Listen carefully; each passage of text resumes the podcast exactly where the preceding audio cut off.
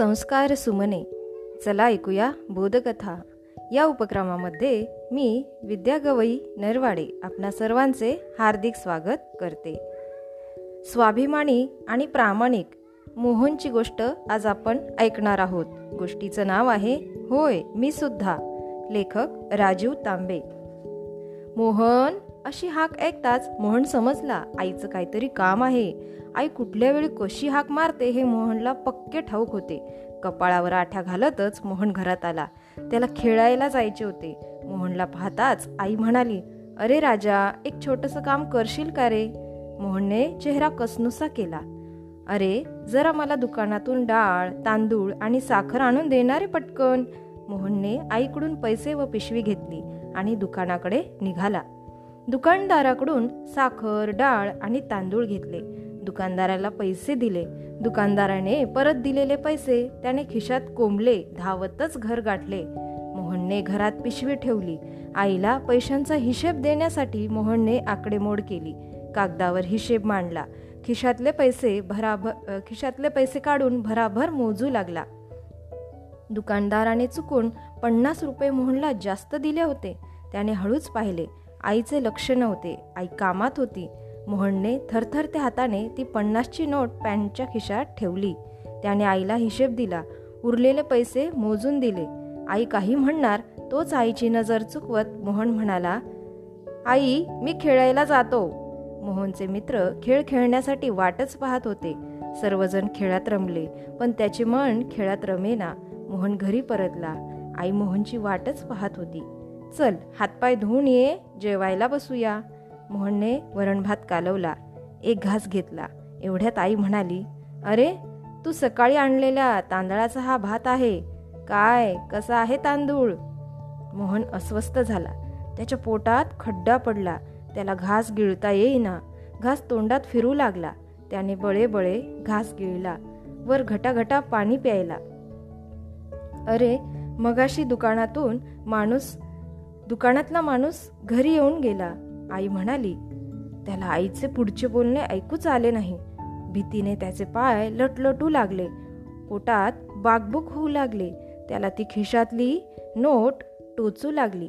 आई पुढे म्हणाली तो माणूस म्हणाला की सकाळी दुकानात खूप गर्दी होती. त्या गर्दीत थोडा घोटाळा झाला थोडी गडबड झाली. मग त्याच्या लक्षात आलं त्यानं तुला चुकून मोहनला पुढे ऐकणे असह्य झाले. त्याला वाटले आपण कबूल करावे. आईला सांगावे आपण पन्नास रुपये घेतले. त्याने डावा हात खिशात घट्ट धरला आणि झटक्यात उजवा हात वर केला पण मोहन काही बोलू शकला नाही. आईने त्याला वरण वाढले आणि म्हणाली अरे त्या सकाळच्या गडबडीत त्यानं तुला तांदूळ दिलेच नाहीत. थोड्या वेळानं मी पुड्या उघडल्या. तर दोन पुड्या डाळी आणि एका पुढीत साखर. मी तुलाच हाक मारणार होते इतक्यात तो आला. म्हणाला अहो वहिनी त्या शांताबाईंची डाळ तुमच्याकडं आणि तुमचे तांदूळ त्यांच्याकडे. समजा घोटाळा झाला. अरे म्हणून तुला मी मगाशी गमतीत म्हटलं तू आणलेला तांदूळ कसा? मोहनचा जीव भांड्यात पडला. तो कसनुसा चेहरा करून हसला. बळे बळे जेवला. मोहनच्या मनात चलबिचल सुरू होती. ती नोट त्याला स्वस्त बसू देत नव्हती. आईची नजर चुकवण्यासाठी त्याने गोष्टीचे पुस्तक वाचायला घेतले. पण त्याचे लक्ष लागेना. त्याने पुस्तक ठेवून दिले. आई मोहनजवळ येत म्हणाली आज शनिवार.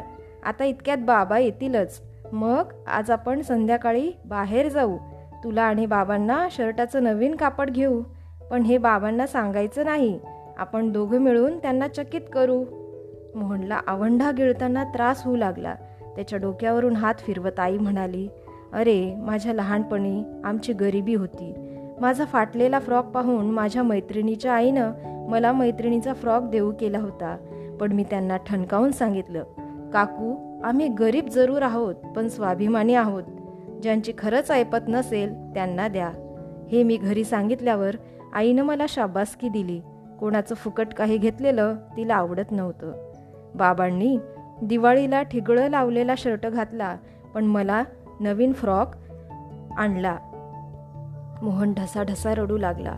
मोहनचे डोळे पुसत आई म्हणाली अरे राजा शर्टाचा नवीन शर्टाचा विषय निघाला म्हणून ही जुनी गोष्ट आठवली.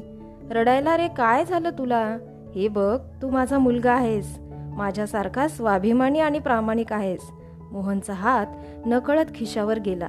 मोहन ताडकन उठला व म्हणाला आई मी आलो ग एका मिनिटात. आणि चपला न घालताच घराबाहेर पडला. अरे आता कुठे चाललास उन्हाचा? ती टोपी तरी घाल रे. आणि आता बाबा येतीलच. आईचे बोलणे ऐकायला मोहन घरात नव्हताच. तो भर दुपारी रस्त्यावरून अनवाणी धावत होता. तो दुकानात गेला. दुकानदार एकटाच हिशेब करत बसला होता. मोहनने दुकानदाराला ती पन्नास रुपयांची नोट परत केली. म्हणाला सॉरी माझी चूक झाली. सकाळी मला तुमच्याकडून जास्ती पैसे आले. मला यायला उशीर झाला. दुकानदार हसला. त्याने मोहनला शाबासकी दिली. समोरच्या बरणीतले एक चॉकलेट काढून त्याने मोहन समोर धरले. मोहनने हात जोडून पुन्हा एकदा सॉरी म्हटले आणि चॉकलेट न घेताच त्याने घराकडे धूम ठोकली. धापा टाकतच मोहन घरात शिरला. त्याला नीट बोलताही येईना. त्याला खूप भरून आले होते. त्याने आईचा हात हातात घेतला आणि म्हणाला होय मी सुद्धा. स्वाभिमानी आणि प्रामाणिक आहे तुझ्यासारखा. होय मी सुद्धा. धन्यवाद.